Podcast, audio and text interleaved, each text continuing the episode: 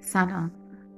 پادکست امروز من تهییج خاموش هست. نویسنده مهرایه، راوی پروانه. مصادف با 15 بهمن سال 1399.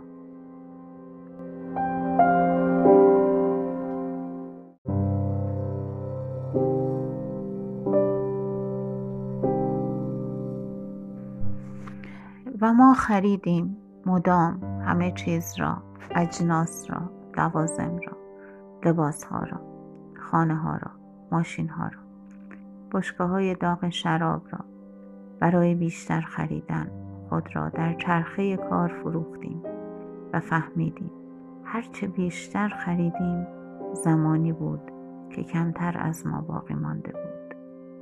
به نقل به مضمون از کتاب قدم اول نوشته مارکس.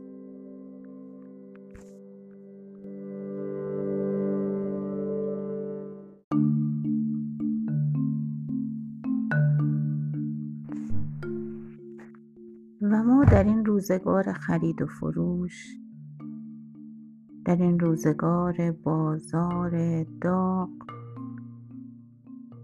بازار را آوردگاه جنگ یافتیم. جنگیدیم، باختیم، هر وقت که نباختیم بازگشتیم به خلوت خود و تنهایی خود و هر بار تنهاتر از همه دیروز خود پیروز شدیم، شاید در خیال پیروز شدم. و من آن شب وقتی بازگشتم اینان را، شراب و عشق و آتش را و خدا را و همه را با هم می‌خواستم. من برهنه با گیسوانی در هم آشفته، از میان ازدحام نگاه‌ها، کلام‌ها، قضاوت‌ها بازگشتم با زخم‌هایی بدون خونریزی، اما دردناک، سوزناک. و من مردهایی که دیده بودم یا عاقل بودند یا هوشیار، یا سرد بودند یا کافر، و این گونه غنایم را به غارت می بردند و از آن نبرد مؤمن سرد مزاج عاقل و هوشیاری به جای ماند، بیگانه با سرزمین مصر، سرزمین فرهنگ ها، سرزمین سنت ها. من از جنگ باز می گشتم چون در روزگاران فلج‌های مدام زیسته بودم و در روزگاران فلج‌های مدام شاعرها عزیزتر می شوند، چون به جای تحرک وامانده و جامانده هیجانی و هجایی را تکرار می کنند. هرچقدر جامعه من از شنیدن شعر مهیج تر شد، از عمل عاجزتر ماند، در عمل فلج‌تر شد. این تهیج خاموش و من برای همین است که می سرایم و برای همین است که ملت مشرق زمین سالها و سالها نزیسته های خود را در شعر شنیده، عشق را، دلدادگی را، شهامت را، اسطوره را، حتی تعزیت و مصیبت را، اخلاق را، حکمت را. مگر می شود اخلاق آن چیزی است که در عمل است، چگونه در قالب شعر می گنجد؟ چه خوب است حال ملتی که به شعر یک نی رسا می گوید و به سراغ بازی خود می رود.